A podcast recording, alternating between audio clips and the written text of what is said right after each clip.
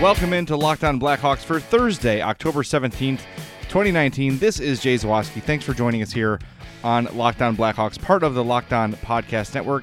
Your team every day. The Hawks were back at practice on Wednesday. Lots of news to get to, lots of notes to get to. Before we do that, want to tell you how to get in touch with me. Follow the podcast at LO underscore Blackhawks. Send me an email, lockedonblackhawks at gmail.com, or leave a voicemail, 708 653 0572. You can also follow my Madhouse Chicago Hockey Podcast at Madhouse Pod. A brand new, uh, nearly hour long episode was released on Wednesday afternoon, so check that out. Me and my partner James Neveau get together once or twice a week for a longer form, sort of a free form Hawks podcast, very different from Locked On. So check that one out. Again, follow that one at Madhouse Pod. And then my personal Twitter account is at jzawaski670. Uh, going to go a little bit out of script from what we usually do. In the uh, middle part of the show, I'm going to play you a chunk of Jeremy Colliton's press conference today. He talked about Kirby Dach's future. He talked about the intensity they're practicing with, Jonathan Toews' early struggles, and Alex Nylander's performance this year. Is very open, very candid after Wednesday's practice. So I want to share that audio with you. Later on in the show, we're going to name the three stars of the week. We'll go through the three top performers, go over their numbers. This early in the season, it's kind of hard to say, you know, these guys really truly stood out. But I've pinpointed a few Blackhawks who I think deserve some praise for the first four games and uh, we'll name the three stars of the week.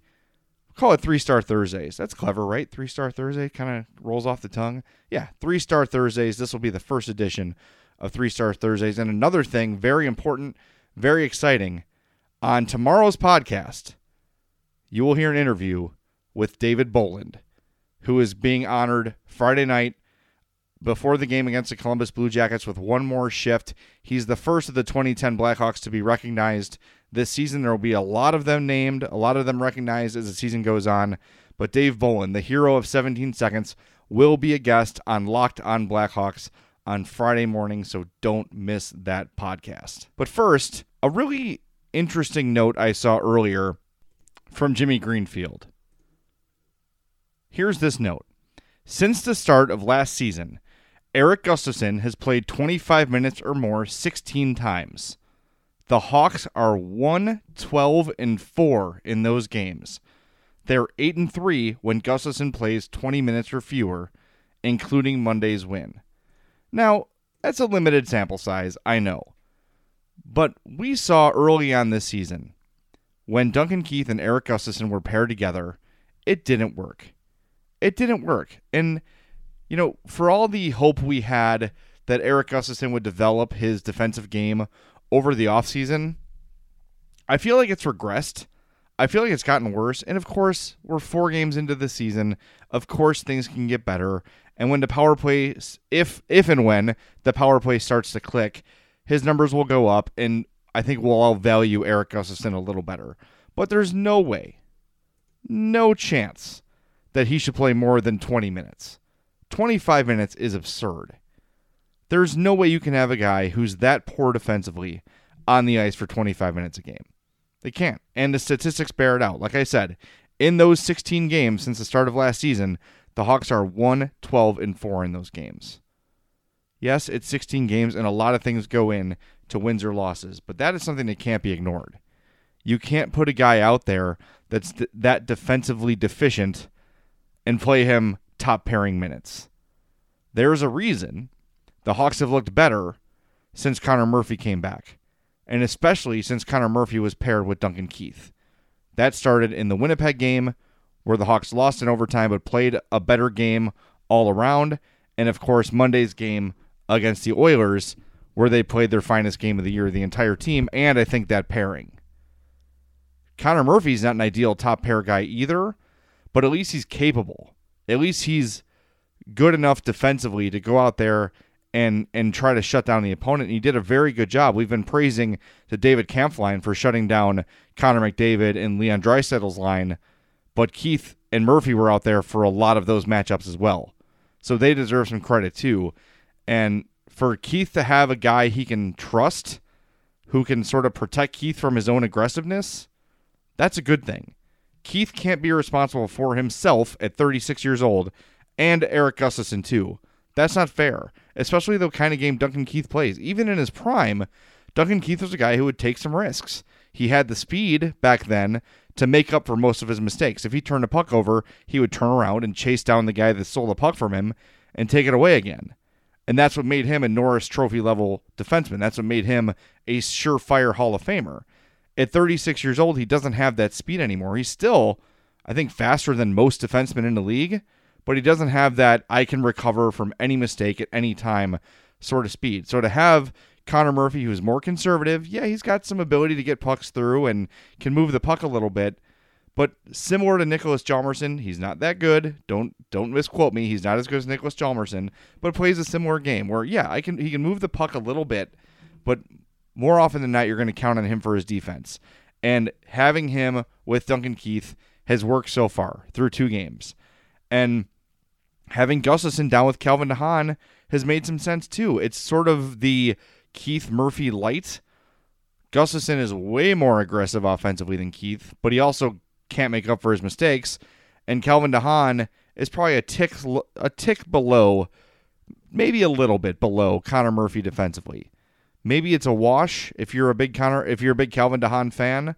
Maybe when he's fully healthy, it'll be a wash, or maybe he get a little bit of an edge. But I think at this point, you give the edge a little bit to Connor Murphy. But DeHaan can sort of protect Eric Gustafsson from his mistakes, and he's got more speed than Seabrook or Maatta to do those sort of things. So, you know, this Gustafsson thing is going to be a very interesting story all year round. You've got We've talked about it to death, and we will continue to. You've got Boqvist waiting in the wings, who can come in and provide better offense probably than Gustafsson, and at least similar defense. I mean, if you're going to have a guy that's a disaster defensively, it might as well be a kid. It might as well be somebody with some upside. I don't think you're ever going to duplicate what Eric Gustafsson did last season.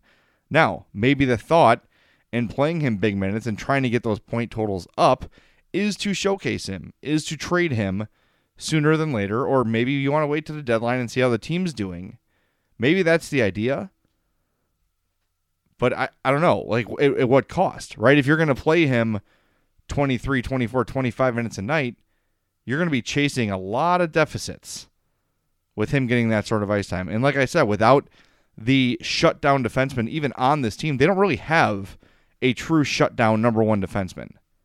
At this point, Duncan Keith is a solid number two, which we're all looking for. Who doesn't want a solid number two, right? That's that's one of your main goals every morning.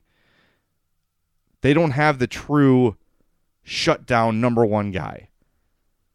And until they get that guy, and I don't know if he's even, I don't think he's in the system.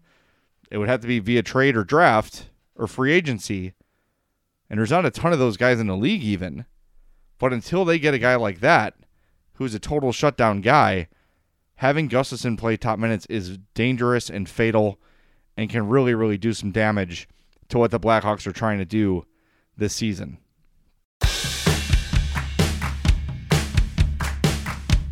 It is Locked On Blackhawks on the Locked On Podcast Network. Your team every day. Jay Zawaski with you here. Happy Thursday. Thanks for joining us uh, again on Locked On Blackhawks. Really appreciate the support so far.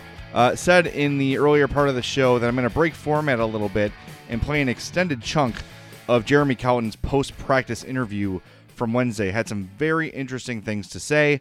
Listen closely to what Jeremy Colliton's saying. I think there's a lot of value in what he gave. A very open, very frank about the way things are going for the Blackhawks, and it's sort of refreshing when you hear a coach talk this way with this much confidence. It makes you feel good about the way things are going uh, moving forward. Before I play it, I do want to apologize. There is a bit of a hum in the background. That is from the uh, source tape on the Blackhawks website. So apologies for that. Try to bear with it. I think it's worth uh, sort of suffering through the little bit of the hum in the background. What reports have you gotten from Dach in uh, in Rockford? How he's been doing? Yeah, I played two games. Uh, saw a little bit of it, not enough to really comment too much. But uh, I think it's been good for him to just get back uh, playing, get used to the grind of the pro game, and uh, he's had some contact and made some plays, and it's good. Is there a timeline for where he can maybe play with you guys? Uh, well, you can only be down there for two weeks. So after that, uh, then certainly it's on the radar. But uh, I don't think we have it down to the day. You guys are using a lot more two on two, two on one, one on one drills in practice. Just what's the emphasis behind some of those? We've got to compete uh, on both sides of the puck. Compete offensively, compete defensively, be on the puck. Um, it's it's hard to defend. It's hard to create offense. Uh, practice should be hard. So um, it's something we're we're focused on. I think the guys are responding pretty well. How's Toews improved last game after kind of slow start to the year? Yeah, I think to say he's improved would imply like he's been bad. Like I don't, I don't agree. Uh, I think he's playing hard, and uh, whether the points go in or not, th- those tend to even out. Like top players find a way to produce eventually, and, and they all go through stretches where it doesn't go in the net for them. But I got zero issues with his work ethic and compete level, and he's going to lead the way for us. Can you see Alex Nylander having a permanent home in the fourth line? Uh, well, nothing's permanent. You know, it's it's all about performance and how you're going to help the team win. But uh, you know, we watched the shifts together today. I thought he was very good. Um, Eleven shifts. It's probably good for five and great for five, and he had one tough one. So he, he helped us win. He's a big part of our uh, part of that win the other night, and it can be a little bit easier for him when he's playing less to really focus on the quality uh, when he's out there, and maybe not a bad thing for him as he grows into an everyday NHLer. That audio again, courtesy of ChicagoBlackhawks.com. We thank them for use of the audio. A lot to digest there. First thing uh, Jeremy Colliton mentioned was Kirby Dach down in Rockford, and we've sort of been speculating how long will he be there? What's the plan? When will he make his Blackhawks debut? From decoding Jeremy Colliton in his comments just then, it doesn't sound like they're going to rush it. It sounds like he's going to get the benefit of the full two weeks down in Rockford. And I know my initial response to that when I heard it earlier was frustration. I'm just want to see him play. I want to see Kirby Dach play. I've been waiting since the day they drafted him to see him play. But I think if I take a step back and look at the macro of the decision, it makes sense. This is a luxury that we didn't think the Blackhawks were going to have. And if there is a silver lining to this ridiculous injury he suffered in Traverse City in the meaningless tournament, it is that he gets some time to go play in Rockford before he begins his NHL career. That's something we didn't think he was going to have when they drafted him. It was either Chicago or Saskatoon, and that was it. So the added benefit of this injury time missed is that he gets some development time down in Rockford, and maybe, just maybe, the concussion wasn't as bad as the Hawks let on, and this was the plan all along. It could have been. It's not the dumbest thing in the world. You say you've got a guy injured, you say you need to get him a rehab stint. The best thing for his development is probably spending some time in Rockford. And while they can't send him there for the whole year or the bulk of the year, two weeks is something. And it will get him up to speed. It will also get his conditioning back, and it will have him playing against professionals, NHL type talent uh, for the first time in his career. So it's frustrating, and of course, we all want to see Kirby Dach play for the Blackhawks. We're all chomping at the bit to see it, but this is sort of a blessing in disguise, I think, for the Blackhawks. Next thing he mentioned, uh, John Dietz asked about the intensity of the practice drills, and this has been a message from Colliton all year, and I think the win against I don't think I know the win against Edmonton was the first time we saw the Hawks really put together a 60 minute complete effort of competitiveness, of really trying, of really working their asses off. And that's something that Colliton had talked about all year leading up to that game. And that's what he said about the practice drills. It's about competing. And one quote I loved practice should be hard. I agree. It should not be a cakewalk. It should not be a skate through. It should not be, you know, like uh, in football, it's just no shoulder pads, just helmets and shorts, right? No. In hockey, intensity is a good thing. It helps with your conditioning, it helps you with in game situations, it helps with competitiveness. Physical practices are a good thing. I was a football player for a long time, and I loved physical practices. I loved hard practices because I felt like it got me the most prepared for the game. And I think hockey is, is very similar. And uh, I like that he said that. Practice should be hard. Love to hear that. Next, he was asked about Jonathan Toews uh, sort of starting slow and improving. I did find it interesting that he did not think Toews is off to a bad start. Every number you look at tells you Toews is off to a bad start. He was better against Edmonton. There's no doubt about it. That line with him and Caggiula and DeBrincat has been okay. but he doesn't have a point yet. The advanced statistics are really bad. And when you look at those possession numbers, not only are they not great, he also has started most of his shifts in the offensive zone. So it's not like he's back in the day when you would see Jonathan Toews struggle, you would say, yeah, okay, but he's defending against the, the opponent's top, you know, lines and everything. That's not the case this year. That's been reserved for the Kampf Saad, and Kubalik line, and they've done a hell of a job. So to just write it off as, oh, you know, Toews, he's just, uh, you know, drawing tough competition and defensive zone starts, no, it's not the case. 70 plus percent of his zone starts are in the offensive zone, and uh, he's not drawing those tough matchups that he usually does. So I am a little more concerned about Jonathan Toews and Jeremy Colliton is, but like he said, great players find a way. And if there's anyone who's going to work their ass off to get to improve their game, we all know it's Jonathan Toews. So not overly super concerned, um, but something to keep an eye on. I'm glad Colliton isn't concerned because if he was, that would be pretty scary. Uh, finally, he mentioned Alex Nylander and and said that he watched the game film with him on Wednesday, which is cool. I, I like that he's sitting down with players, going over the going over the tape, and he said he had five good shifts, five great shifts, and one bad shift. I think he said one not so great shift or whatever he said. Nylander had a solid game. I think that was his best game so far as a Blackhawk. And maybe he's getting the message that if he wants to play and if he wants to stay in the lineup, he's going to have to deliver, you know, those 10 out of 11 good shifts per game. It's going to be tough for him. It's been a knock on him his entire career, but it's good to see that he that we that we all saw him have a good game, and so did Jeremy Colliton. The weather's getting colder. There's fewer things to do outside. It's concert season. It's winter sports season. If you're trying to go to a concert or a game, nothing beats being there, and no one is better than Vivid Seats for tickets to all the live events you want to see. You can sort by price, you can cherry pick the exact seats or row or section you want, all in the Vivid Seats app. Vivid Seats Rewards is their new loyalty program. With Vivid Seats Rewards, you can attend the concert or game you want and earn credit towards the next live event on your radar. Go to the App Store or Google Play and download the Vivid Seats app. You'll be automatically enrolled in the Vivid Seats Rewards loyalty program.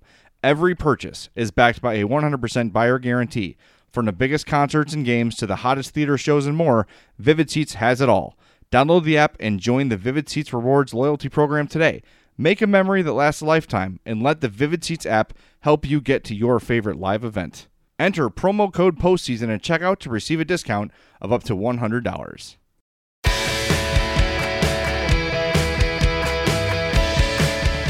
That brings us to three star Thursdays on Locked On Blackhawks, part of the Locked On Podcast Network, your team every day. If you want to nominate someone for a star of the week, send us an email, lockedonblackhawks at gmail.com, a tweet at LO underscore Blackhawks, or a voicemail if you want to, 708 653 0572. Kind of tough to draw three stars this early in the season, especially when the Hawks got off to such a bad start this year. But my number three star of the week is going to go to Patrick Kane. Two goals, three assists, five points in four games. He only has eight shots on goal through four games. Obviously, that needs to be better. He needs to be more of a factor overall. But even at uh, you know B level play, he is the team's leading scorer, and he has been a difference maker. Uh, so Patrick Kane gets my number three star. Number two star of the week is going to go to Connor Murphy. He leads all defensemen with a 57.29 Corsi for percentage. Again, if you're not sure what these numbers mean, what Corsi, what Fenwick, what all these things are about, I will put a description in the episode uh, description. I'll put a link in the episode description, rather, so you guys can go to naturalstattrick.com, check out their glossary, and learn what all these terms mean. It will make you a better and a smarter hockey fan just like in any sport, metrics are not the be all end all of hockey analysis, but it's another tool to have when you're trying to determine how a player is performing, why they're performing well, why they're overperforming or underperforming. There's a lot of things that can go into those numbers that can help determine why things are going the way they are. My number one star of the week is going to go to Brandon Saad.